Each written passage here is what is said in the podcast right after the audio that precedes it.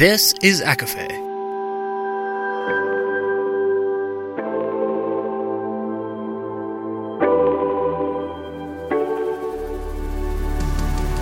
Laura Marie and Jessica Marie proudly present A Court of Fandoms and Exploration, a podcast. Fair warning everything the hosts say is explicit, full of spoilers, and adult content and shall not be used against them. They have opinions. Let's try not to drag anyone for expressing themselves and just have fun for an hour. We all deserve it.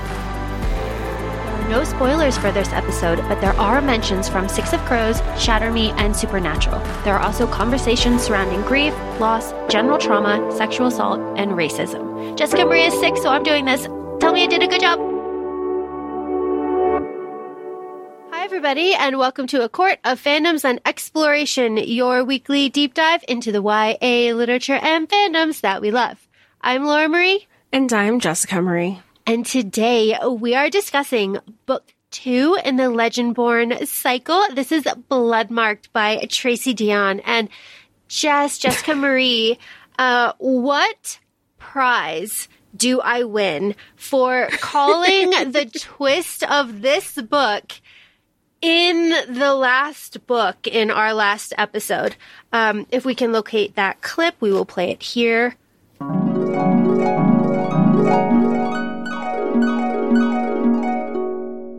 Yeah, I was thinking it's kind of weird that she's powerful because there's a white man inside of her, like making, Oh. right? Like I, but, you know, are, they were all white men, you know, like, oh God.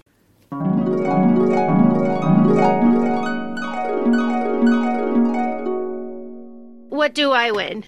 I mean, outside of an I Told You So dance, because those are my favorite. um, I mean, what do you want? What do you, what, I mean, I just, I, and I feel this coincides with that because I don't know about you, but the entire time I was reading this book and I'd get frustrated, I was thinking of the Schmidt clip from New Girl where he goes like, a white man? No, typical. And I felt like that the entire book. Like, and I know sure as hell Bree did. And I was just so mad, so mad for her. And I, I can't even be, I can't even say like, oh, this is a fantasy book. This is a, yeah, it's a fantasy book. And the idea of magic, but this is still real life. Like this, all the, poli- all the politics, all the conniving, all the manipulation, all this bullshit of covering everybody's ass to like cover themselves. I, I, I mean, ugh, ugh, all over it. all over it. And yes, so the white man, the white man, I mean, there's a, there's a lot of like really crappy white men here, but I guess the main shitty white man would be Arthur. Uh, and you know, never let a white man have a- Control any of your power over you. Yeah, Yeah. ever, ever, ever, ever, ever. Um, and of course, Bree sadly learns that the hard way. Um, but damn, not without hesitation because the whole time she kept saying mm, not so fast. Like she wanted stipulations before she started making agreement. She knew. She knew that she sh- wasn't supposed to trust him. And he even leaned into it. He goes you're you're you know the, the gaslighting of it of you have every reason not to trust me. And good for you for asking questions. Fuck you. I'm so sorry this whole time. Ugh, ugh, Arthur, Arthur, Arthur, Arthur. God damn it. Uh, this is, of course, book two. We don't know if there's going to be a book three. We can all hope, but more on that later. But Jess, who are some of these people in book two? We have a lot, a lot of recurring characters. we have so many recurring characters. Um, I almost feel like we should have a list from the first book. I mean, basically everybody from the first book is returning from here. Some of our main key players include Bree, Selwyn, Nick, um, Alice, uh, Bree's best friend is back.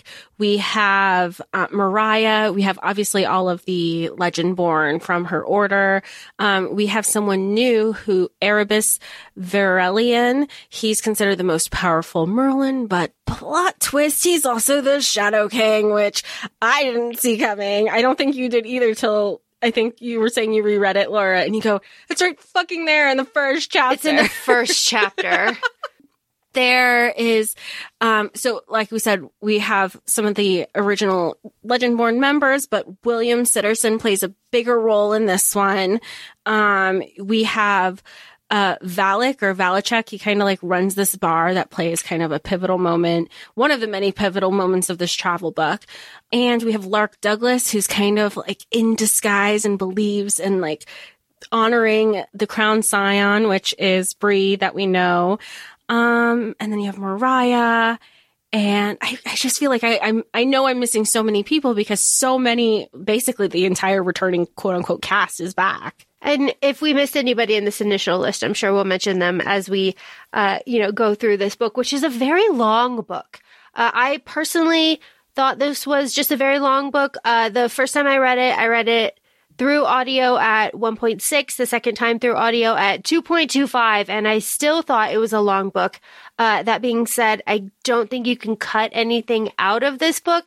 Uh, it is like a full package, and you need all of it to really have everything work well together and hit emotional highs and that like gut punch at the end. There's been some conversations we've been seeing about like length preference for books, but this is when you you can't cut anything out. All of the details are necessary. Um, I don't even want to say flowery details because you really become so immersed into this world so easily. And what I, what was really nice that Tracy did really well is that you didn't feel like you needed to do an entire reread of the first book to be like, wait, what's going on? Who are these people? What's a mage again? What's, uh, Cambion?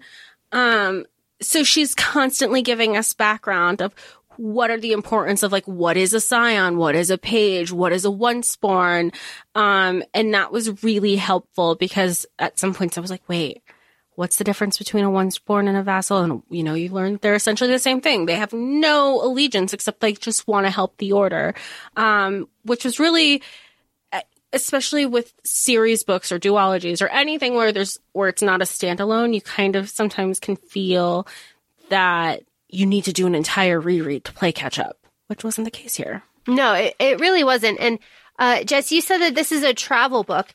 I absolutely agree. It is a travel book. It's a second book, and second books are usually travel books. I wrote down and we went through this earlier, kind of the main places that Bree goes to in this story. I'm just going to go through them because we'll go through them in the plot, but just so we all know. She starts off at the lodge. She goes to the Rite. Kidnapped from the Rite goes to the institute from the Institute, then she goes with Jonas and she's betrayed in that whole situation. From there, she's rescued and goes to the bar. From there, she's the railroad. From the railroad, it's Volition. Volition. That's right. Volition. And then from Volition, we're stuck in Arthur's dreams for a while. Uh, while Arthur takes Bree's body and they go through the, go to where the table is and then there is like a whole situation. So there is a lot of travel in this second travel book. And I do like that we can kind of be consistent with that and that authors are kind of consistent in that. It does kind of help taper expectations a bit. At least with this genre, I think. Absolutely. Because you had started because you did, you reread this. You've read this twice. I've only read this once, and I it took me a bit to get into it. And you even said, well, what, what do we know about second books? Second books are travel books. And I think that that helped me, help me put me, put me into the mindset of expecting it to just kind of be this, this journey and we're going to like go through the woods. But then it gets, then you're constantly, you're just running. You're, you're constantly, it didn't feel, it was a travel book, but you're also traveling to save your life and running away from danger. So it was fa- it felt fast paced at the same time. Nothing really lulled. No, it didn't. Nothing really lulled. Um, but you know, just like we said earlier, it did feel like a long book, but let, let, let's look into it though.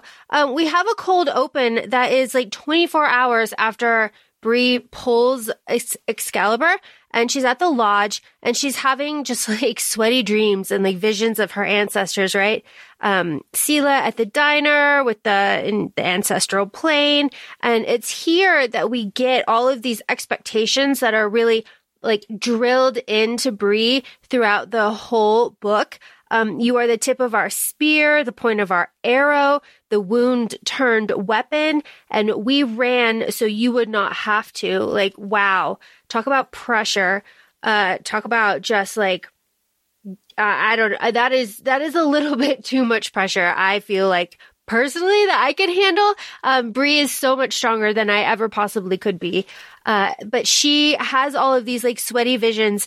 Um, and then we start off in the early fall where she's sneaking out to go practice her powers with William. We realize here, I'm, I'm bringing this up, that she, we go through this whole kind of training sequence, right, with William, and she cannot handle her mage flame. She can't handle anything, right? She's burning herself. She can't call it properly. She can't forge the weapon, all of that stuff. That is Arthur blocking her and and manipulating the power so that she would have to call on him.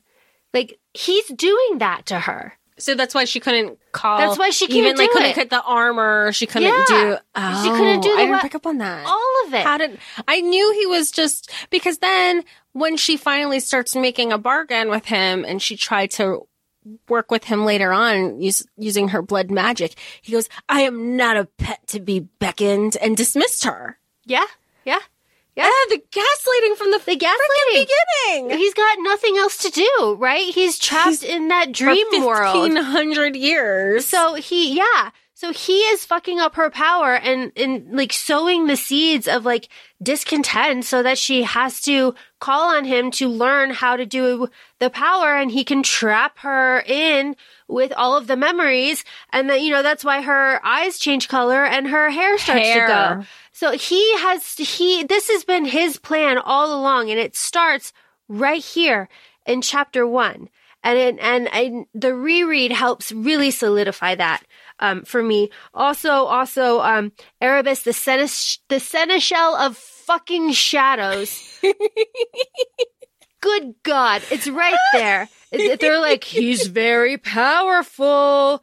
Oh my goodness. But like, even God. so, even so, he's still set up to have this bad guy villain origin story the whole book. Oh yeah. And he doesn't and he doesn't do himself any favors to stray to stray away from that either. And it's not until the last two pages that you f- you realize Oh, he's been protecting her this whole time, which makes sense again when you go back to the you do the reread. I have not, but um but you think of that point where he's like, "Oh, I want to work with Bree one on one. Like you go off," and she, and and and I'd be thinking the same thing Bree did. He has not so pure motives. He's gonna do something because nobody else is looking and watching after us. I would be thinking the same exact thing.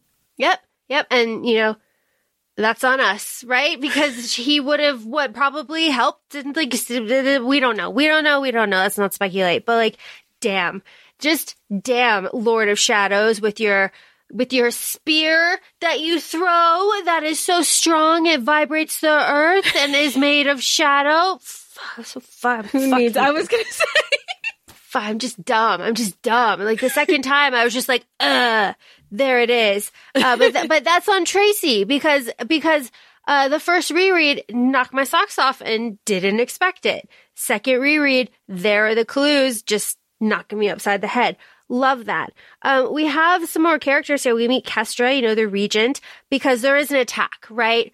Um, we were trying to keep Bree safe and she feels like she is being benched, right? She uses the game analogy a lot of like, they're benching her. They don't trust her. She has to like go out there and fight. She wants to fight, but she can't do her power because, you know, we know that Arthur is like blocking her. So she's trying her best. it's this cycle because because she's also she's having these emotions but it's not that she's not self-aware either because she uses that game analogy but then she goes and I get it I also get it because I can't do these things so it's this like I want to be a part of it but I can't be a part of it because I'm blocked but I still want to be included but nobody's here to help me and how do I get to where I want to do when I'm just kind constantly spiraling internally, even though I, she's like acknowledging everything. She's like, I get it, but that doesn't stop her from feeling the way she feels. Exactly. And every time that she is out there, though, like trying to fight, she does like almost die or get hurt or like something happens. So like her track record is not great. And that, that trend continues like throughout The whole this, book. this book. Yeah. Uh, but in this first battle, there's foxes and like that's where we meet Erebus. We meet, we find out that like Erebus kind of like hand selected Sel and the King's Mage and like there's this whole background and like, um, uh, Sel is hot. Sel is hot. This We've entire book, we've been saying been- Sel gets hotter as the book goes on. Uh, I, But let's not confuse that this isn't like a romance book. No. Like this is No. like, you know, I, I want that to be clear. Tell that to Sel. Tell that to Sel because he, the charisma that is coming off of him, you are devour. Okay, stop, sir. Stop. I will fold for you right I now. know how to make a cl- I know how to make a proclamation. I am a classics major after all. I just declared myself to you, Bree. Oh my God. my loyalty. Stop, sir. Sir. And then they have a passionate make out kiss and he pulls her up against. Oh my God. Say it again, Bree. I wanted to kiss you, Sel. Oh my God. Sel is uh, away from Nick, right? Because Nick is not here, and he has to like really fight um, this urge to like succumb to his demon side, right? Be- but fulfilling these oaths of like keeping everybody safe is like trying to like stave it off a little bit, but like meh, it's not really working. Whole whole situation. Um, there's a mention of Asheville here. Did you pick it up? Briefly, in the beginning, and Yeah, Asheville, North Carolina. Uh, Mariah and Patricia are in a cabin. Um, significant because I got married in Asheville and I just like that little name drop. I was like, haha, there it is. anytime anything we read has Nash or Asheville in it, we get so excited because they mentioned it before too in the 1st book too, and we're like Asheville. Mm-hmm. Like, but this time, instead of Waffle House, they had some Bojangles. I was very happy for that. oh my gosh, yes. And they have Bojangles where they have a really beautiful, like, um, hair braiding moment between Alice, who we love, love Alice, who's a vassal now. Alice is just a fantastic character, fantastic friend, fantastic person. We love Alice. Oh my gosh. Um, but that's a really beautiful scene. Yeah, and we've been saying we loved Alice since book one. And to see so much more of her and completely integrated with the order, or at least the group that we're mostly with. Um, during book two is so nice and so refreshing. And I think we were talking about this before we started recording. She's like, I don't know. She, she didn't know anything about this, but she took it upon herself. She's like, but I'm going to find out. And so that's how you know, like, um, when she offered water to the per- to to Jonas. I was like, "Ooh, she's she's doing her little library studies. She knows she is educating herself, so she's so aware of what's going on." And Bree's like, "I'm just here because I was kind of forced here. I had no other choice." As a lot of the Scions, it's you know through blood. Um, she's like, "I want to be here. I want to defend and help. And how how can I be of service t- to help protect the world?" Essentially. Uh, we love Alice. We love her so much. Uh, but because of this attack with the foxes and the regents are coming because there is a funeral because children died in the first book and we need to bury them now uh, because this is very real. Does like really happen. So there's a funeral and we meet all of the regents and we get an inkling that the regents are bad and that they're going to lie, right? Like this is where we get it in the funeral. Um, the parents are standing up and like Bree is standing up and she's like, fuck all of you. This is wrong. You can't do this. And like there's a whole situation. And how did we feel about Teresa being like, Bree, next time uh, your hair, maybe uh cleaner next time? And Bree's like, are you saying it's dirty? I love Bree that she is not she's not taking anything qu- doing anything quietly. And she goes just because my hair takes up space doesn't mean it's not clean. And call it what it is like people are racist and that racism exists and it's portrayed in this book. And if you're not getting fired up about the way Bree is treated and the way Alice is being treated kind of take a look at yourself in the mirror and understand and try to understand why aren't you being upset?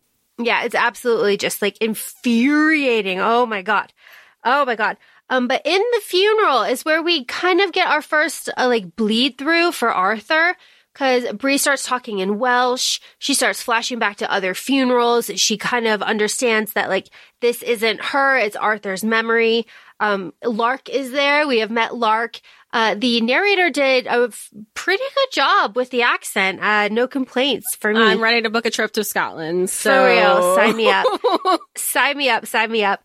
Um, the regents, we have Kestra, the regent of shadows. Gabriel is the regent of light, and he's the one that takes everybody into modern life. And he is the one in charge of Mesmers, and then Aldrich is the history, like, of, of the order, and he's also the commander. Uh, how did we feel about just like these parents demanding like answers from the regents and the regents just being like lie lie lie Well, here's the thing: we knew it was a lie. mm-hmm. From a, pa- a I'm not a parent, but I can imagine from a parent parental perspective. I want answers. You're told me part of this whole thing why you know this is a, such a huge honor to be a part of. I don't have my kid anymore.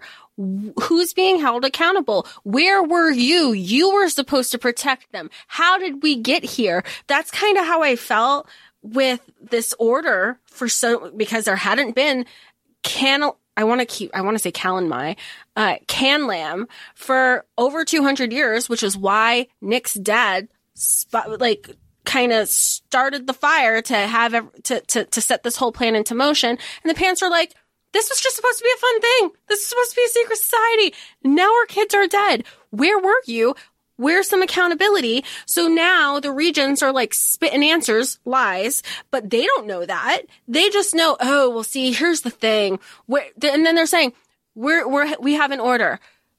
The, the Cy- Arthur Scion's supposed to be Nick Davis. We're not buying the bullshit. Where is he? They don't want to, and it becomes like the whole politics and the strategy of it, like the, the, the, the perception of it all. We don't want to put Nick's father on display. He's such a loyal member. So who are we going to, we're going to place the blame on somebody else who has demon blood and he's already known to like, you know, his half demon blood is already known to no- go awry. So he's just an easy scapegoat. Such as politics. So, of course, that shuts the parents up so they can keep, so they, the regents, can keep like spewing their bullshit and doing all their experiments of what they want to discover and do with Bree. well and so they blame Sel for all of this Well, yeah, like- they blame Sel. yeah, Sorry, they I didn't even yeah. say that. I was just, they blame Sel for all of this and like we're gonna hunt down Sel and we're gonna do this da da da da da. Um, meanwhile, you know, Bree's like, you know, fuck you, fuck you, fuck you, fuck you, and Bree's also like standing up. Um, but then William talks to Bree and is like, yo, yo, you didn't really help yourself here. So let's think, let's think about what's going on. Calm yourself down. You've got to go into the Rite. And oh my God, the Rite. I, the audacity of some of these people, I just, I just cannot. I just cannot. Um, first of all, I like the cars. I like this whole car convoy, convoy that they have to be in. Um, very fun. And then Sel is arrested and cuffed and whatever. Erebus. Erebus. While we're like on the way to the Rite and everything, Erebus does say that he is like fascinated and in awe of uh, Bree's root ability.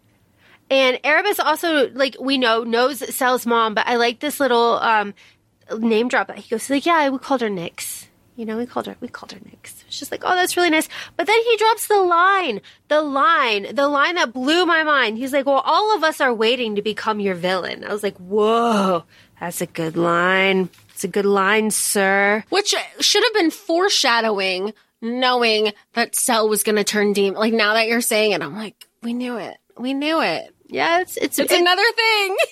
it's another thing. Uh, we meet Tacitus, Tacitus, who's the expert of mesmers, right? Uh, but then, of course, we start the Rite. All the regions are there. Bree is alone, right? Bree has to be by herself. She's isolated from everyone that can help her. And um, the regents and everything are like behind a barrier or whatever.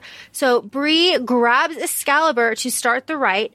Um, she has her visions of kings and stuff and she's giving the oath right and this is our first indication at least to me that she was going to reject the oath at the end because she really forced herself to take it here um, as she's taking it, she's She was like, struggling yeah, to take like it, like right? she really had to hold on. It was like burning her. Um, she like didn't want to say the words, and she she it was just like really um going against like the the core like fiber of her being that sh- doing this oath, and she just really didn't want to. Uh, and I did find that interesting, but then she gets taken to the round table, um, and that's really cool. I, th- I I think her visions of the round table are pretty cool because she can like pull Nick into them and she can like see the memories and stuff.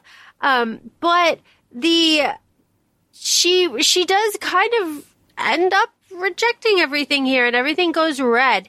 Um, but that's when she talks to Arthur. Uh, I love how Arthur is like, one, like, who are you? You don't like look like me. um, but also like, Bree, of course, you are my, like, he makes it about himself. He literally makes Bree about himself. He's like, you are my honor. Like, of course, you are my Bree, using it as a noun. But here, um, honor or dignity is what I remember writing. Um, and Bree can talk to him obviously because she is an medium, uh, and Arthur has not been able to do this before.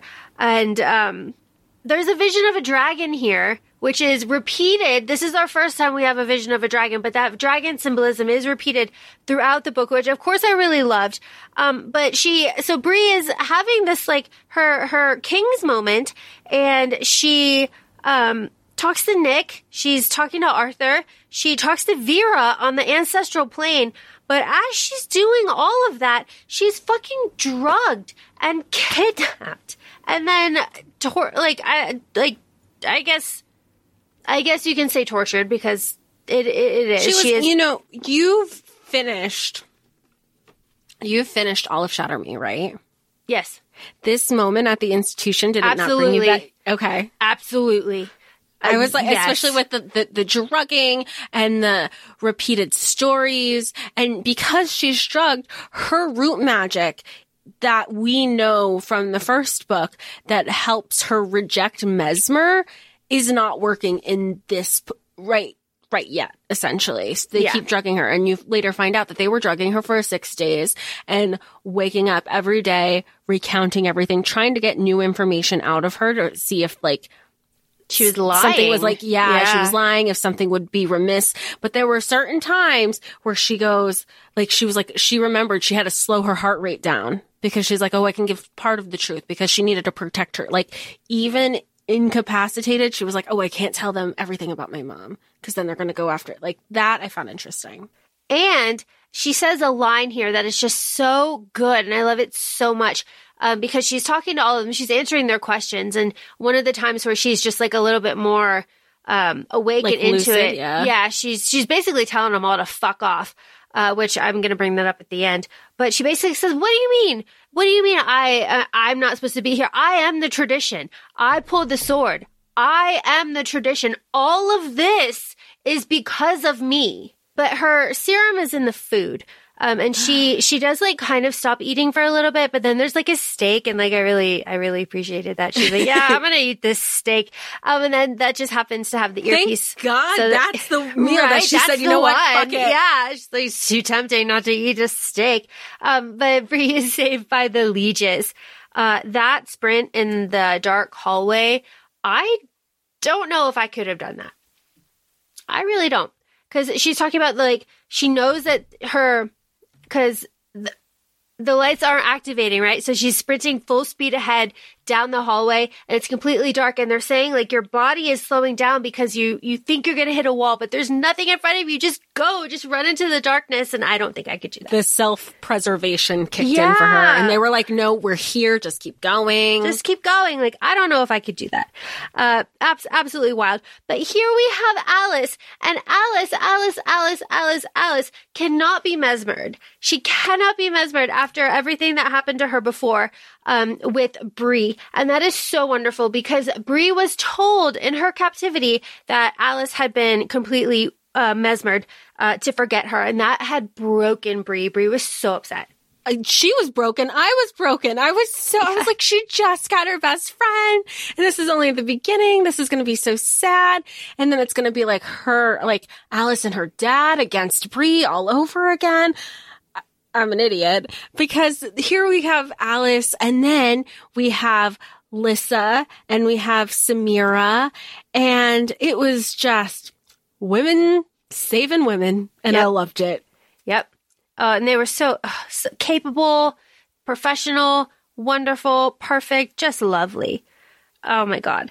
Um, and then there was a line here that I wrote down that that just cannot be here for nothing.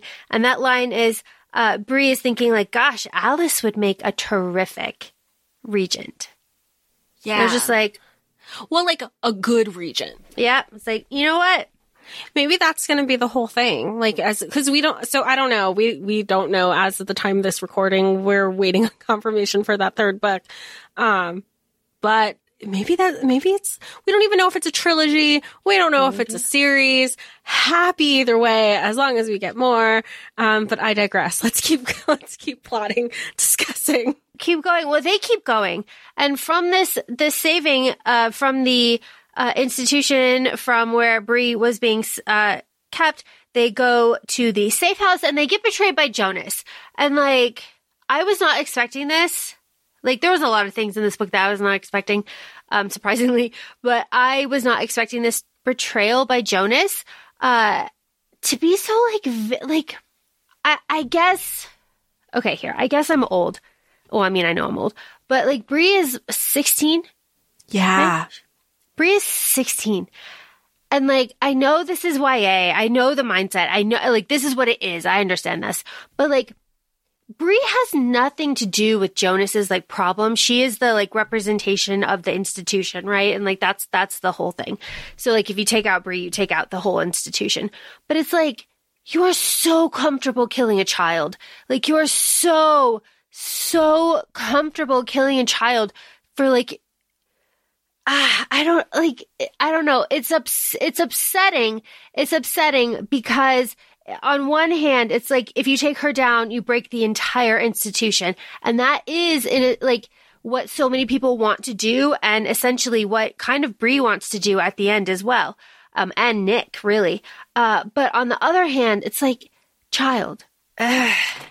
It's it's hard. So with Jonas, because Bree had like nothing to do with his pain, she's just the representation of it. He's so willing to murder her. It's like, damn, Jonas, damn. I just, Which is- mm, Which is where his oath exactly. attacks him because he made he you know he swore an oath to protect the you know crown scion and everything which is Bree and because it was with malicious intent it's one thing if you like you harm them and it was completely accidental you know things happen but that's where Sel even says this was the difference between Nick's dad and Jonas Nick's dad convinced himself that it was for like a greater good situation. The greater good. S- Yeah. So like, he- and even Nick comes around, you know, through the, the dream walks kind of with Bree to say like, no, you don't understand. My dad has lost it. He's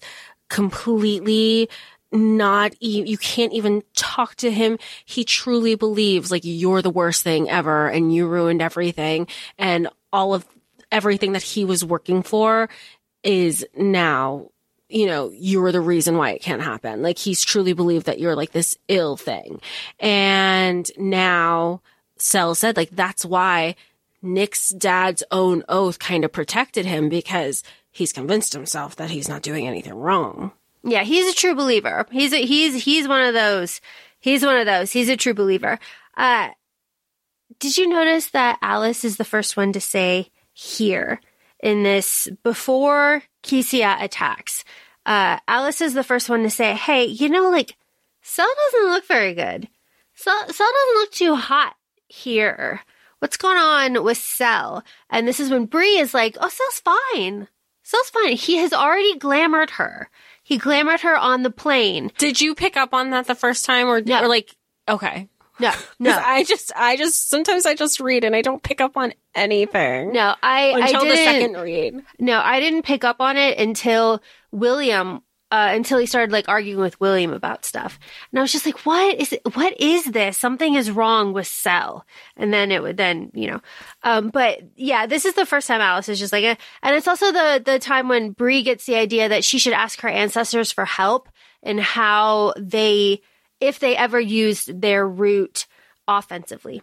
She has that idea. But then Keesia attacks. And this is where we get like plot, just like major plot, right? So, um, Keesia is working with Jonas and, you know, the oath is taking Jonas, all of that, that whole situation. But Keesia is afraid of Bree's root. And Keesia is the one who drops all the info about, um, The, the hunter. broker. Yeah, yeah. the hunter, the broker, and the great devourer. That's and the where we- hunter and the great devourer are, the, same, person. thing. Erebus. It's all Erebus. It's all Erebus. Damn it. It's all Erebus. Um, but it's after Jonas and Keesia and they, they kill Keesia. And it's after that whole battle that, um, Bree gets the piece of paper. They decide to go to the crossroads. But this sexy bandage time with Sel was very reminiscent of sexy bandage time in Six of Crows. Uh, that with Inej and uh, I can't think of his name now, but th- it was very reminiscent of this. But I-? Kaz, yeah.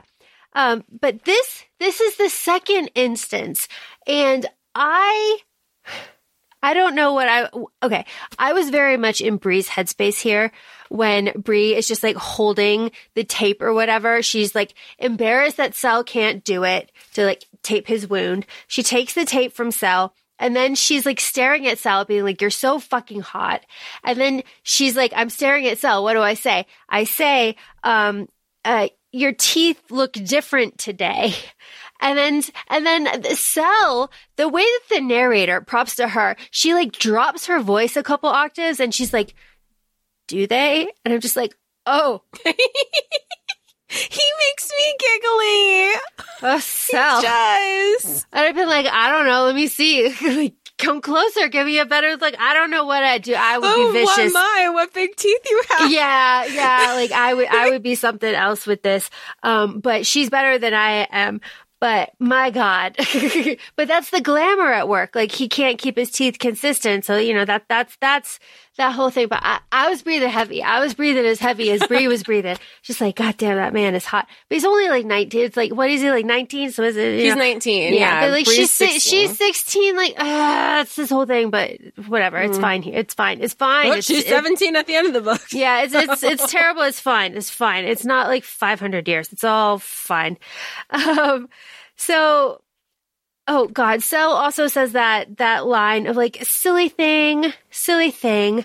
I won't leave you. You really thought I would leave you? It's like Cell, Selwyn. Well, that's why he's getting so worked. I mean, it's kind of, you know, it- not kind of, it is confirmed later that some of the times that he would get so frustrated with her and start fights, he said, he goes, you really think that I would, I would leave you? You really don't believe, like, he was more mad. He goes, because it felt like it was an attack on his character of what kind of person that Bree thought he was. And he was like, really? That's how little you think of me?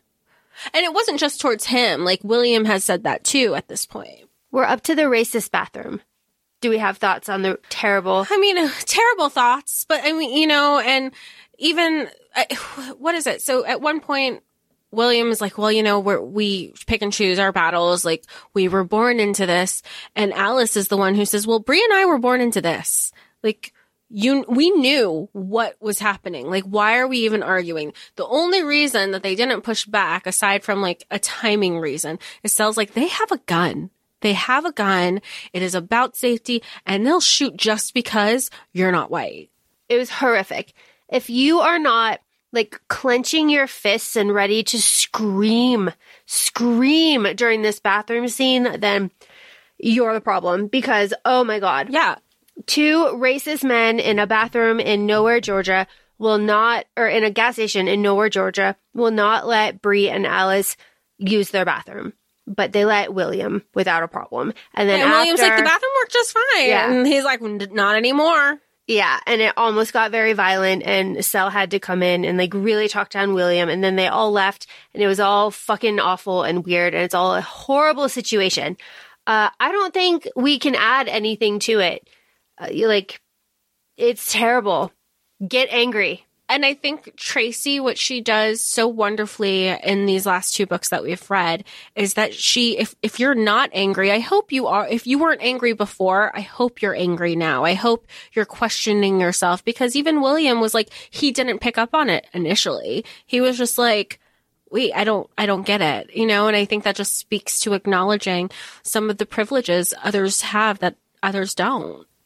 When you started hearing them talk about the crossroads. Crossroads demon. Exactly.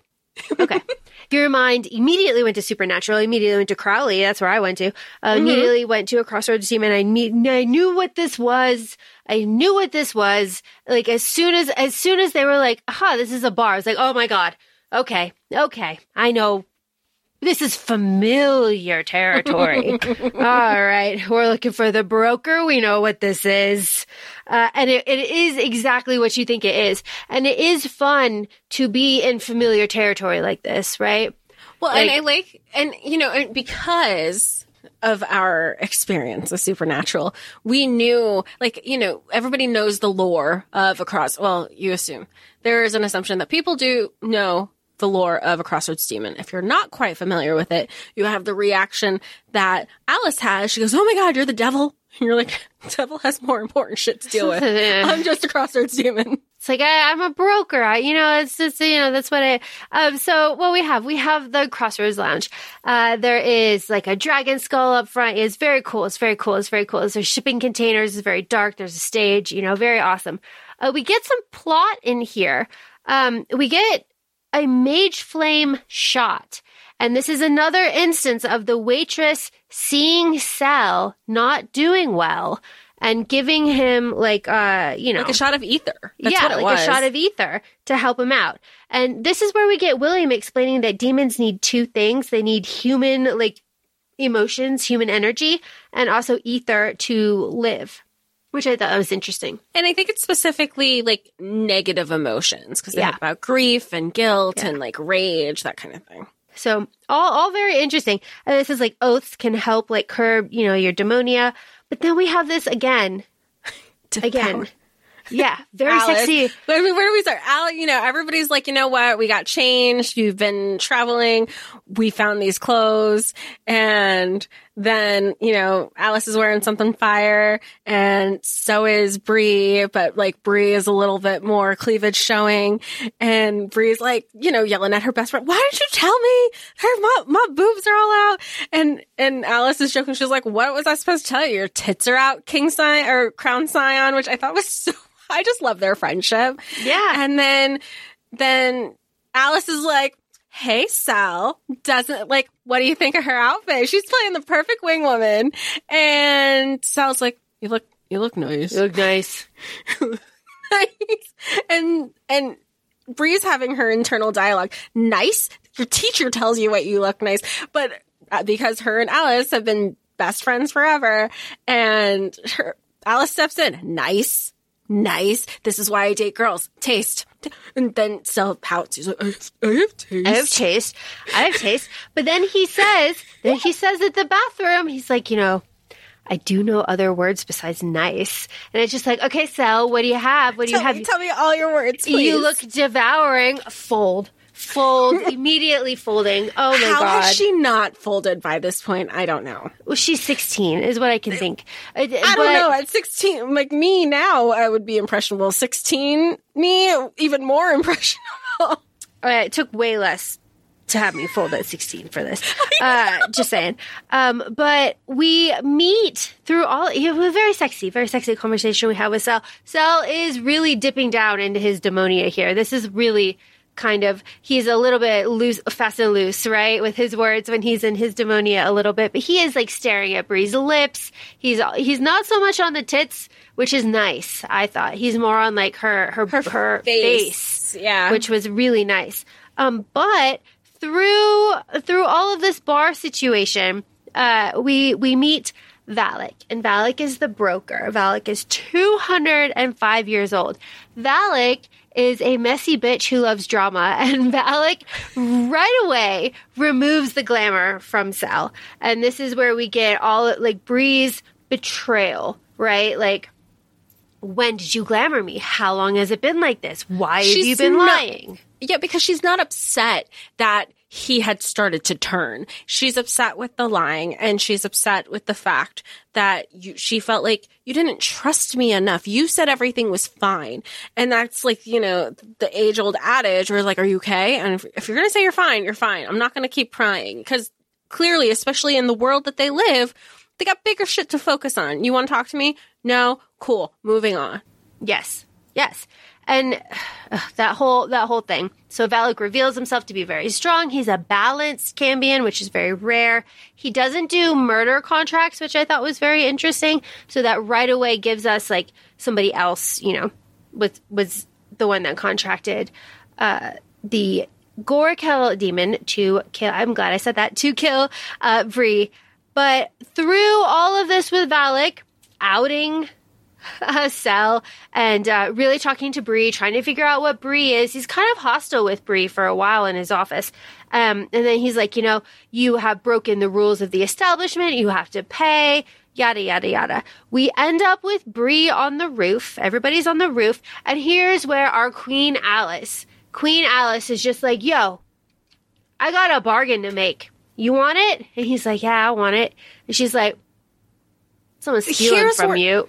It- but it could have gone awry so quickly because he never agreed to it. He goes, "You tell me You what it tell is, me, yeah. and I'll decide." That, that's where I was like, I was on my, I was on the edge of my seat with this because our, from our experience, Be specific. be specific, and it's not even guaranteed in this bargain. It's like I'll decide if that's worth something or not, and eight times out of ten, this it would have been like, "Thanks for the information."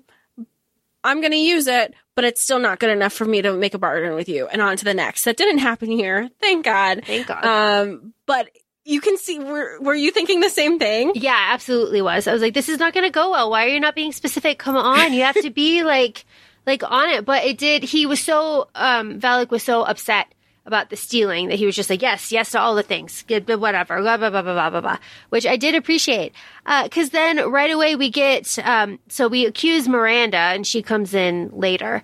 Um, but then we get Lucille, and through Lucille we get Mariah, and we learn that Mariah is Lucille's niece, and there's this whole connection. There's an entire underground root connection uh, where people are with root are moved through kind of like safe houses and stops on an underground railroad, uh, and it is very very, very interesting to see all of these things kind of connect. Um, because in this same kind of scene, we learn that Valak is the baby that Pearl had and cast out in the vision that Bree had in the first book. I loved the interconnectivity of this moment, and everybody was like, "What are you doing here? What do you you know this person? How do you know?" I and it was bridging so much of that community, like of that community aspect that um that they have been orchestrating for so long because of that network. I mean, we hear about it earlier in this book too. Be like, don't tell a lot of people, but you know, you have the information there. And I feel like it was this moment. They were like, oh, that's right. We had the piece of paper with all the information. It's like, oh, there it is. Oh my gosh. Uh, but and through okay, so through this Underground Railroad network, which they they Bree and oh, what's his name? William. Oh my god, I said I was like Citizen Kane. I was like, that's not it. I was going to say Yeah. Citizen, not Citizen Kane. Yeah, William Sel and Alice. Citizen, yeah. Yeah. Um, so all four of them are now on an underground like root network, and they end up at Miss Hazel's. Um, and there, there's just a, there's a lot going on when they're at Miss Hazel's and kind of um, moving through. I'm just going to call it the network. Um, we have Sel giving kind of a confession to Bree, and he says like, "My judgment is impaired around you. Um, you know, everything that I did." Uh, it was only a visual illusion. I abused our connection the way that I abused my connection with Nick. Um, uh, you know, I, uh, it scares me that I could have killed you. You have always been, and this is like something that is repeated throughout the book. Like, Bree has always been the scion of Arthur. So like when Sel was trying to kill her in the first book is when he started to deteriorate because he was going against that oath. So he's had a hard time this entire time. And I liked that perspective because he also admits that like he and Nick were in that like very toxic relationship and how he knew that like his murderous intent would bleed into Nick and Nick would have to live with the knowledge of what murderous intent towards his like girlfriend would feel like. That's some fucked up shit but this is why through the walking that she Bree has had with Nick, Nick even said, if it comes down to him having to sacrifice himself to save you, Selwyn will. And that's why Selwyn was also so quick. I don't want to say be a martyr, but he also truly believed all the things that the regents were holding, like the seven, the five or seven counts of everything of the, of the things that they had held against him. He truly believed it because he goes, yeah, I kind of, even though I didn't know that you were crown scion of Arthur, you've always been been it. But before you knew that just because you didn't know, that didn't take away your lineage.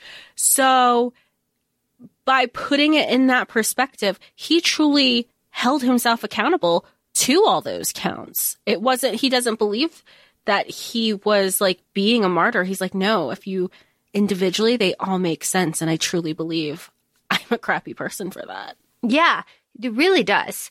Really, really, really does. Which is, you know, you know.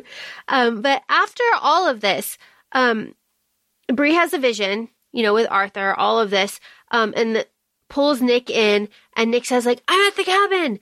I'm at the cabin. and, um, Sel also comes in and is like, Nick is in mortal danger. So Nick, so Sel and Bree go to the cabin where Nick is. Um, this is where we get Bree's first instance of, she calls it liege hair. We know it's Arthur hair, but this is where it's our first mention. And that cabin, I was not expecting that cabin to explode. I was not expecting all that bullshit to happen. I was not expecting Lord Davis to die, to, for Nick to kill somebody right in front of all of us there was just so much that happened. Yeah. And also, but I'm also glad that we didn't harp on it either. Like, good. David, like, Nick's dad is dead. Good. Bye. And then Bree was more in shock when uh, Nick killed the the regent, not Max, Zhao. Yeah. Yeah. Um, because she's like, that wasn't in defense. And Sel's like, it was not. She goes, he goes, that was, that was revenge. That was a revenge kill. And I, they think that felt more unreal to Bree because she has only been in self defense mode, in survival mode in all of these situations. I, I don't know. I, I don't blame. And, and someone even says, he's like, it was bloodlust. Like it, it yeah. is what it is. Yeah. And it was just, I think it was an interesting perspective for Bree because she's always been taught to be on the defense. And it also kind of solidified some of the questions she was having regarding offense. Yes. Like, I get that. Like, kill or be killed, you know? And also the betrayal right after too of being like, you're supposed to come with us, Nick. Like, come with us. Like, we can do all of this together. And Nick is just like, peace. I got my own shit to deal with. I can't deal with it. And y'all, like, no, no. Uh, I, I liked that. It's, it was unexpected. Again, uh, something else that surprised me. I was expecting Nick to come right over and then to have them yeah. all deal with it together. And then, but no, Nick is like out of there. And you know what? Fine. I read that part twice because I was like, wait, who left? Was it yeah. or was it Nick? Yeah. Like, did Nick just, cause it's another one of those, wait, did he just leave? Did he really just leave? Just like when you, when the authors do the thing and they kill somebody, you're like, wait, go back. I need to reread this. Is that what happened? Did they really do the thing? Yeah. And that, that, that, that feeling is echoed a little bit later because after Sel and Bree, you know, make their construct and they use the root and they burn Erebus, um, you know, and Valak feels that power. There's a major attack and Bree is clawed to ribbons. yeah. And then it is only after she begs Arthur to save her that Arthur like wraps his breastplate around her. But um, that whole scene, like Valak comes and finds them and he's like, you know, what is going on? I felt you. You knocked out people in my bar, like miles and miles away. And, um, Sel is like, you have to go get William. You have to go get him right now. And Sel keeps her alive for three hours. Um, he, what did, what did William say? Basically, like making little constructs that were like life support for her. Oh my God. Yeah. And including like, like veins. It was very, very specific. And then because he he couldn't do anything. She had the armor on, and he goes, "You need to take it off. You need to take it. You have to breathe." And then she was just like, "How bad is it? How bad?" He didn't what she tried to see. He wouldn't let her see. She didn't even know how bad he was injured. He must have mesmerized himself or something, did the glamour thing again. That was the part where Valak finds out who Bree is Mhm. because he goes like, okay, I get it. I'll get, but what is he going to do? He Bree's just a page of Scion uh, of Scion Arthur, and he's like, mm, no, he's that's he's that's not the king's page. She's the king. She's my king. Get her.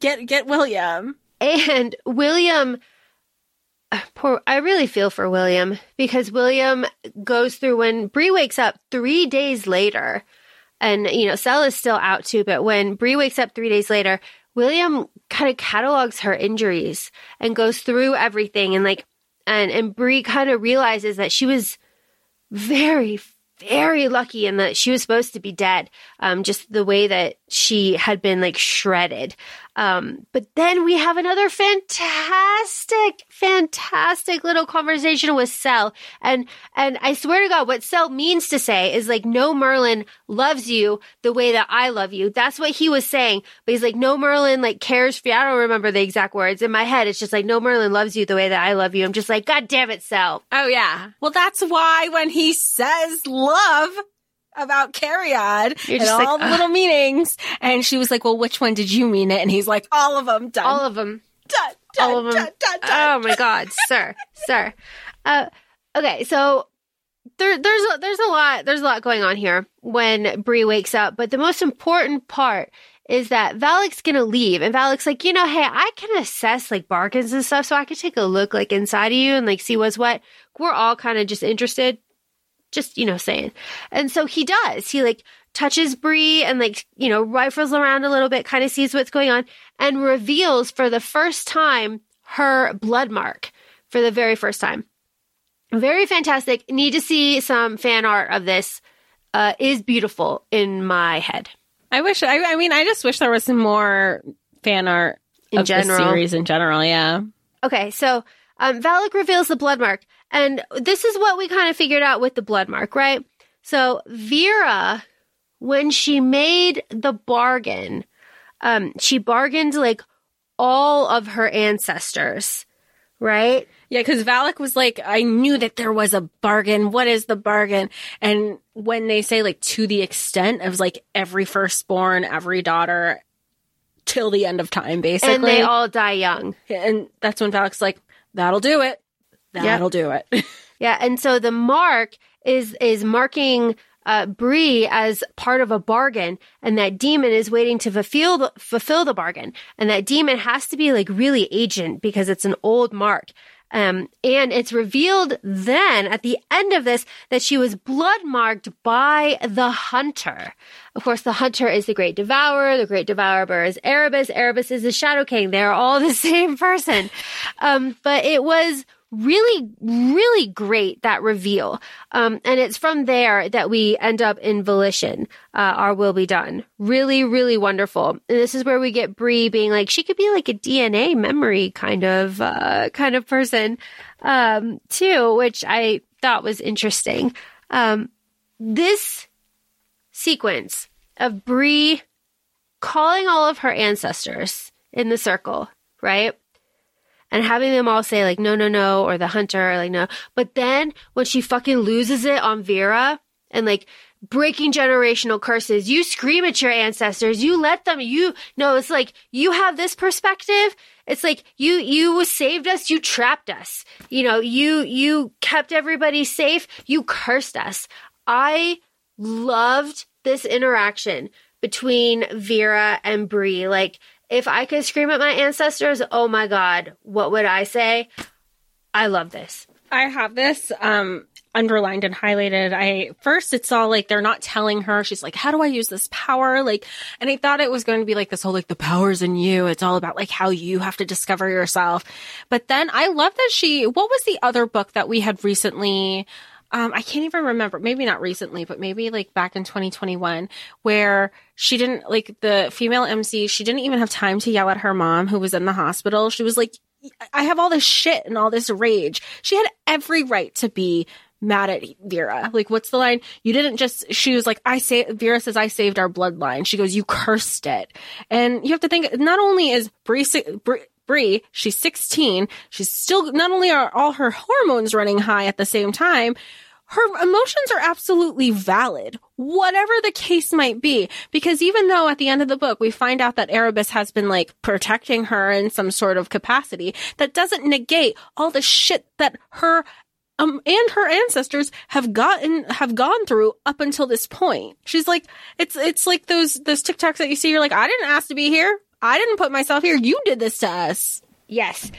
And what Bree does to everybody is in her rage, her her root like burns through, um, like comes out of her eyes, and then comes out of her mouth, and she's so angry. She's like, "Vera, get back here! Don't you turn your back on me! I'm still talking to you." And she's so angry, it like shoots up and like goes through the barrier in volition, and she's so like upset and like shameful about that that she um wants to go to Nick because Nick feels safe to her, and Sel uh like wants her to do that uh, a couple times, which I want. I want to call this now. I think they're going to be a thruple. I think yeah. I think it's a thruple situation. Uh, I think that's fine. I like that just fine. Um, but I want it. I want. It's like I I. This book, as much as it's like plot, plot, plot, I don't want to like. I don't think it's a romance. I think this is a very good, just like book.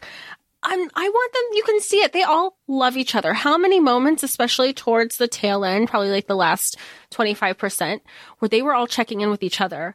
And, and especially because you think of Nick and Sel's bond, then Nick's bond with, uh, with Bree and Bree's bond with like everything would just be so lovely and nice little ribbon and everybody just loves everybody. I just want it so bad. I, I really, I, I really do think it'll be, it'll be a throuple. Um, so they, so Bree goes to Nick for safety and they pull Sel into this vision, but there is a little bit of plot here. We get Morgaine, uh, which I love because I like her. I just like her as a character, just in general in the lore. Um, and we get like the Shadow King could not survive without the crown, and there's a Shadow Court, and then we also get that Nick wants to stop the cycle. He he's done with it. Um, and he, and what I really like in, in this scene, um, is that Nick and Sel and Bree are all talking, and Nick is like, Bree, they're never going to let us be together. We have to break the cycle. It has to be done in another way than killing you. And Sel is like, Oh, you mean they're not going to let you fuck? and I was just like, and he's like, you don't have to be so crass about it. Yeah, it's just like, there's no, there's no what I'm talking about. There's not what I mean. That's exactly like, what you're talking it's about. exactly what you're talking about. It's exactly what you're, this is exactly what you're talking about. And I like that Sel is just like, get fucking real, dude. Like, you know exactly what this is. I, I, I did really appreciate that. But in the same vein, I hated that they were talking about Bree in Welsh right in front of her. Yeah. Rude. Rude, rude. And she called rude. him out on it too. She's like, that's not fair. You know, I know Old Welsh because of Arthur. She's like, but I don't know modern Welsh. And she's trying to pick up on the stuff that they, that they did say and piecing it together. She's like, this isn't fair. I'm literally right. And something happened. Oh, and that's kind of reflective what happens earlier with the, the regent who does the mesmer taciturn, tacit, Tacitus. him. Tacitus. He, she would say, he's talking like I'm right here and he's talking about me instead of talking to me. And that's what they're doing here too, which isn't so great. No, it's really annoying. Uh, something that isn't annoying is the practice montage at Volition that we get right after this. It is like a pretty hardcore uh, practice um, montage. I did appreciate it. And right after it, we get Bree's birthday. It's in November. Uh, and we also get Alice set up her birthday. And we get the line that um, Bree says, Alice, I don't know what I would do without you. Foreshadowing. Uh, Sel takes takes her to the waterfall, takes her to the um, the fireflies, but it's more about this conversation that they have. Like, it's the conversation we said earlier. Like, Sel isn't in love with Nick anymore. Uh, you know, they were toxic, but Bree is like, do you, would you want to like have that with him again? Do you want to love him again like that? And this is why I'm calling it a thruple. He says, like, I wouldn't even wish for that. So it's like, oh, you're not, okay. Oh, oh that's a weird way to answer that, Sel. Okay. The, he says, I wouldn't wish for that because I like wish is just set up for disappointment. And mm-hmm. that's, that's the specific, like, it's not just like, oh, I don't want to put a wish out there. No, he's like, I don't even want to touch it because then you're just setting yourself up for failure. So, so, so it's not a no, is what I'm hearing. So, thruple is thruple Because she said, she's like, what if it was in a healthy capacity? Yeah, she was specific about it too. yeah. So now though is where we get the Kellyot, you know, kind of question. You know, repeat the question, Bree. I want to know that you're like serious about it. Repeat the question. What does Kellyot mean? You know, it's an endearment. Oh my god. The- I mean, between this and the infernal devices, like, I'm pretty sure my soulmate is probably somewhere in Scotland. gosh, it is just really something. Uh, so they they have this like very passionate moment. We've talked about it kind of on and off this whole episode, but uh, what he says here is that um, I'm part incubus. Like, of course, I'm enjoying this. The start and stop, the start and stop with The you. banter, the- yeah, yeah. It's just like ah. ah, stop it. Stop it. Oh my God. And then, of course, um, you know, I meant to kiss you, Sel. I meant to kiss you, Sel. I just love that so much because right after this, we get 10 Mage Guard attacking Volition. You and I were talking about this before we started recording was in this moment as much as we're like oh my god like we can we're gonna be giddy this is just we're giddy about this but about selwyn in general um but they both forced the other to communicate and that was really important to both of us because he's calling her out on to communicate as is she in the same vein on the same topic because he's like why are you bringing up this now? We went through this months ago. Now you want to bring it up? Why do you want to bring it up now? Is it because nick left? Is it because like i'm second best? Like what is it to you? And she's and she he, and then you find out she's like oh i asked william what it meant a couple days ago. Girl I would have been on Google Translate the second I got back to my dorm room. Yeah. It's like immediate, as soon as he turned his back, I'd be like, right? Well, yeah, or on their phone, anything. Like if we, I was just trying to be like so nonchalant about it, and then like scurry on back, I would have. I don't care how many ways I would have had to spell that wrong. Oh my god. Oh my god. That man. That man. Uh so here okay. So we're back to the mages attacking the barrier at Volition and we find out that Miranda ratted out where Bree um and Valak were. Erebus is there. Uh Patricia is a hostage and this is the moment. This is the moment right here where Bree lets Arthur in. And this is where Arthur takes over, traps Bree in his mind, and it's like Arthur from here until like almost the very end. Um, don't trust the white man. And this was this is the this is the thing that bothered me in the first book when it was like, why does she have to have this like white man's you know, but like it's all set you know, why did I question? It's all settled by the end of this, but still, still, still, still. Um this was infuriating. Well, and she trust, you know, aside from the trust, her trust was once again somebody fucked her over. And I felt like that was just a running pattern. Like she kept wanting to give people the benefit of the doubt. And look what happened every time that she did. I do appreciate that she tried to get back into volition before because Erebus was like, come on out, Bree. If you come out, we're gonna honor our end of the bargain. And she, you know, she gets everybody safe in volition. And then she goes to go back and Erebus is like, where are you going? She goes, I, I didn't say I was going to go with you. I Yeah. said I would come out. I did that. I did my bar. I did my part. But of course, Arthur comes out, takes over her body, and everybody immediately was like, you're, wait, you're not Bree. You're not Bree. And even later on, I think it's really funny that Arthur kind of got fucked over too by everybody around him. He's like, wait, what's going on? This isn't what I signed up for. And it's like, huh, funny how that works, huh? Yeah, shocking, shocking. Uh, we should mention that Alice is hurt here. Oh, yeah, this is, yeah. Yeah. Of course. this is this is the time Arthur is fighting. He's fighting all of the mages. You know, is everybody's fighting. Everybody's fighting. Uh, Alice comes out with the little box, the ultra uh, ultrasonic box that makes all the Merlins incapacitated for 10 seconds. That takes out Sel. She's trying to drag in Sel. And then she goes to take Bree, and Bree, with Arthur's strength, like throws her off, and um, she is out for the rest of the book. And we end with her not knowing how she's going to wake up. Uh, very important to mention. Uh, yo, King Arthur gets his own chapter here. How do we feel about that? It threw me off. Yeah. Only because, and we talked about this too, um, we both read this in an audiobook, and I also had the physical copy. And it threw me off because the entire book is in first person. So once you get to, you know, there's multiple parts in the book, and the part that uh, Arthur is, it's called Only a King.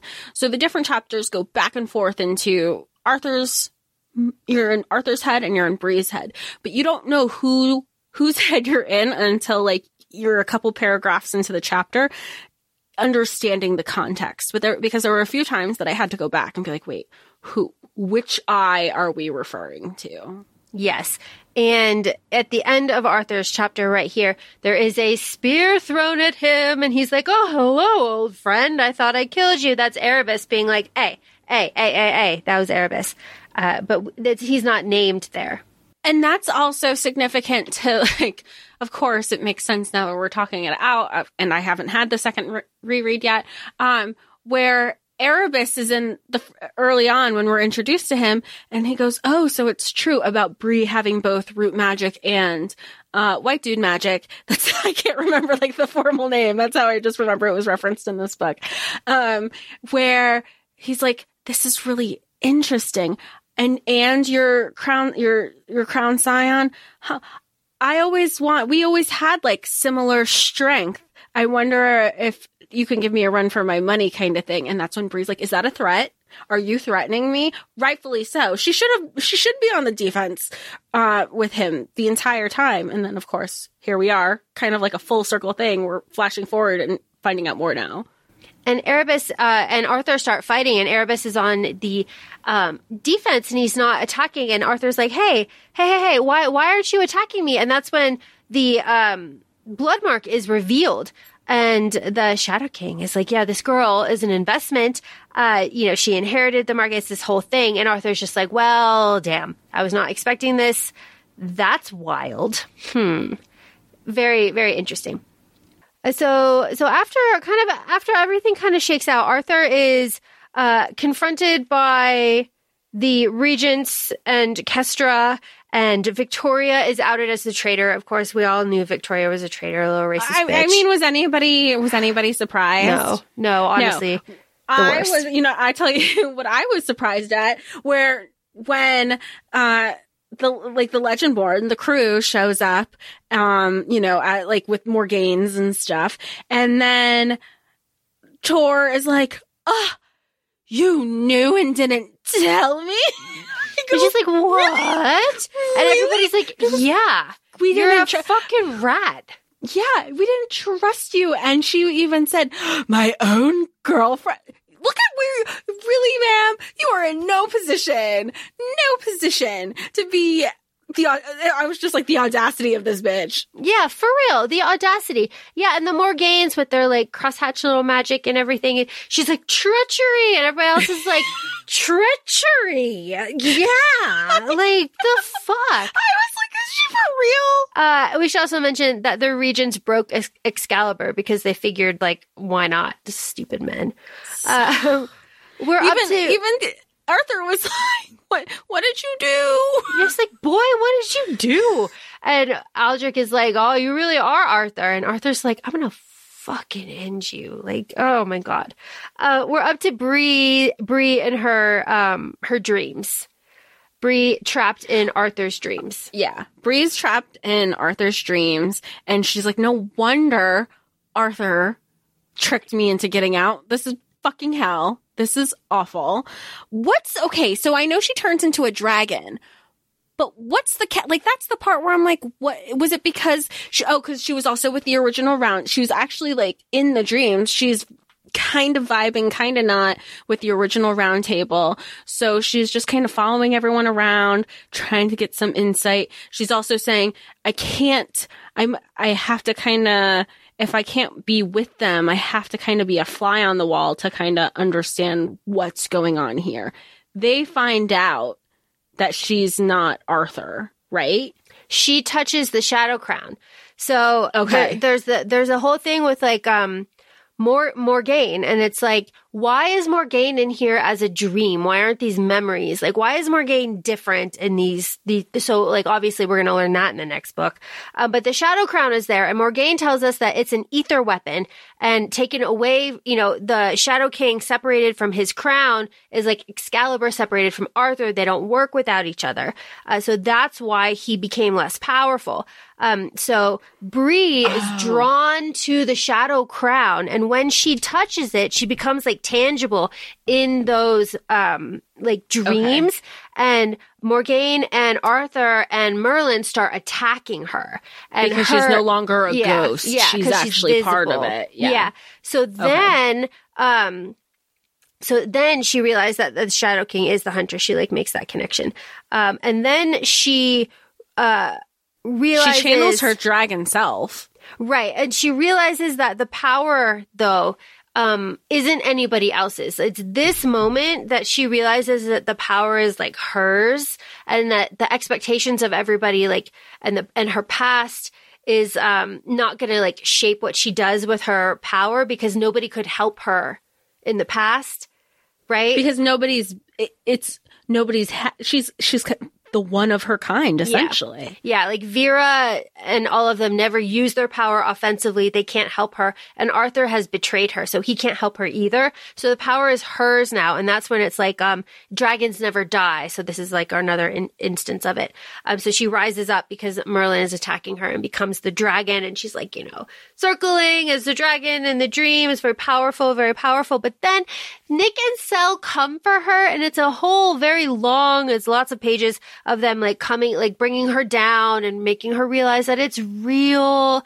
And Because I thought she that was just- very sweet. oh i love it i thought it was so sweet because it was in the dream because they're in the dream and she they're initially coming to her the way she used to see nick it would be lancelot first and then the visual of og lancelot flip fades away and then it would be nick but because she was just in a mini battle with lancelot and merlin and the some of the og's she, you know, Selwyn is in Merlin's form initially because that's his line. And then you have, uh, Nick and Lancelot's form because that's his line. That's very good. It's it's very dramatic. It's very good. Uh, and then the dreams start to crumble after they bring her like out, and it's the three of them. They're going to be a throuple, and the dream starts to crumble. And uh, they're like, "How do we get out of here? We we have faith that you'll get us out of here." And that's when they're like, "Okay." The oaths brought us here. What's the opposite of an oath? And that's when Bree starts rejecting. She's like, I reject my title. Like, I will not rise to the defense. I reject all of these oaths. And that is where she's able to break out of Arthur's control and she's able to like regain herself. And when she does, she comes to in like the middle of a field, uh, surrounded by like all the lieges and her friends and like the Morgaines are there, but they leave. Um, very dramatic stuff. Very, very fun. Uh, very, very fun. Um, we get, we get like a lot a lot of stuff that goes on here, but what I really love the most is that, um, the, all of this stuff in the ancestral plane. Bree coming into herself. She burns the streams, right? She takes ownership of her power. She's like, Vera didn't give me this power. I gave myself the power. None of y'all use it the way that I can use it. I'm the only one. Um, I am going to, uh, I, it's like they ran so that I could choose, right? I choose me. But Vera says something here that that really kind of stuck with me because it's actually the same thought that I had. After Bree burns the streams in the ancestral plane, taking complete ownership of her power, right?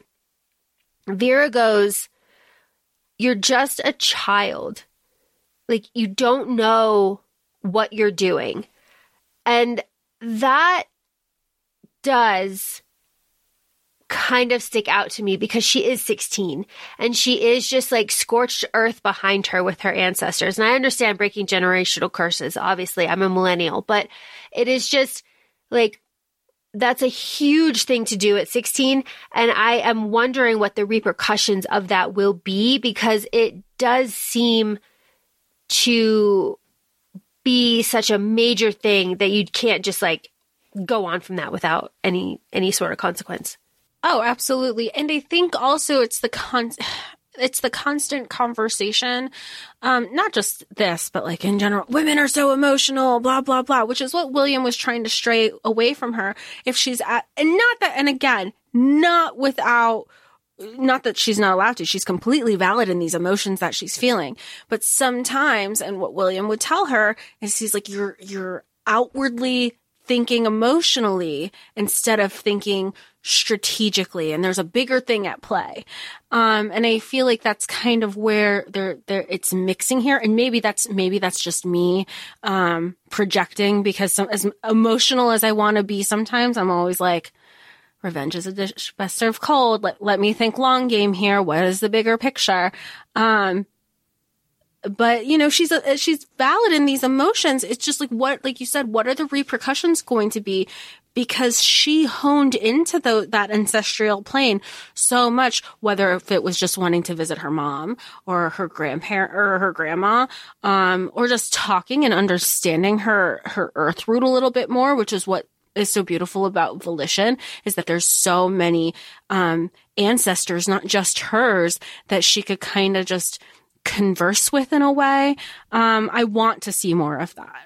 Also, something about volition too that is really beautiful is that everyone is impressed with the barrier because it's, um, you know, all the dead is like kind of maintaining it and it's just like so powerful that nobody can really get into it. And even the Ted mages were able to break it. And I just think that is just so beautiful. And they kept saying like you don't want like I think it was Mariah. Mariah was like, mm, "That's your warning. Yeah, you don't. You do don't, really don't want to do it." And it was like the reclaiming and like reclaiming of this land that was so many people were tortured on, It was beautiful, and it was representative of many other areas as well. just so perfect. The whole, all of it, all of it, all of it, all of it.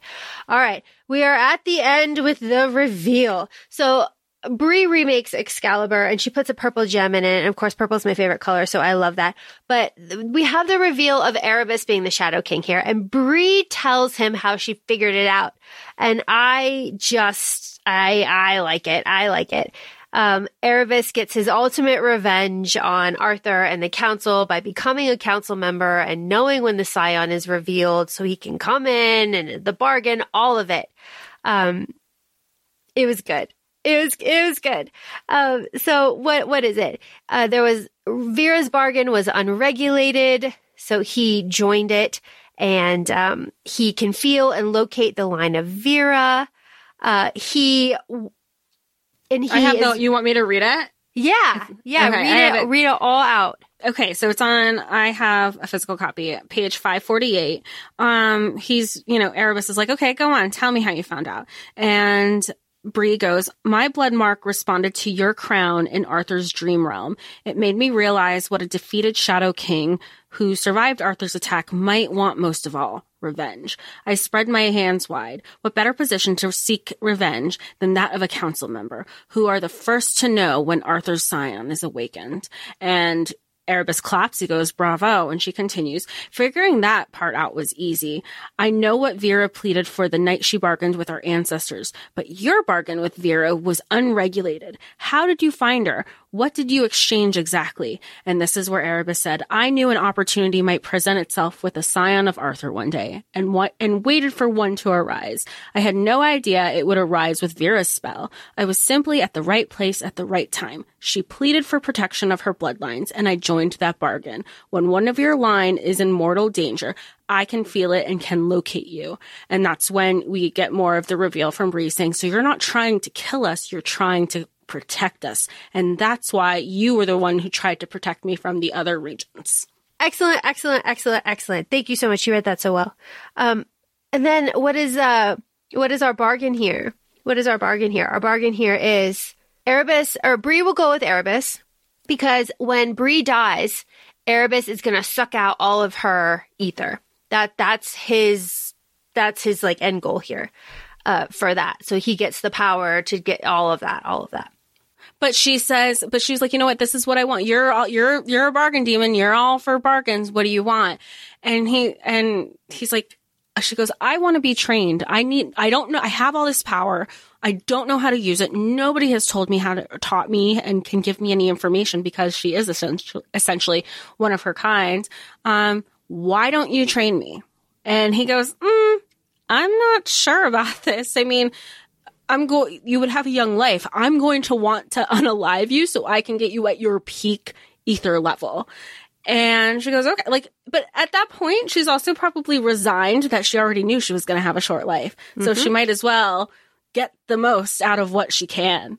There's more there though. There, there has to be. There will be, yeah. yeah. And she says the great line, only a king can teach a king which mm-hmm. she said with Arthur too, but then like this is the Shadow King. It's just it's very good. It's all very good. And of course she goes off with Erebus and Sel and Nick see her go, and that's how the book ends. Uh it's good. It's a very good book. It is a very long book that none of it can really be cut. Very enjoyable. Would recommend. Uh Jess, did you like this book? It was so good. It was so good. What a great set. You know, second books can be either hit or miss, or you're kind of somewhere in between and you're not sure the direction that they're going to go. I don't know if we know the direction that's going to go, but we have some sort of inkling. I just hope that there is one, like that we don't have as, again, like as of the day that we're recording, we haven't heard of a third one confirmed yet. I went on her website. I went on her Instagram. I checked Goodreads for like, you know, when we get a little delusional and we're like, are there any more just like placeholders? You got nada. So we'll see what happens from here. What was your favorite part? Did you mm-hmm. have?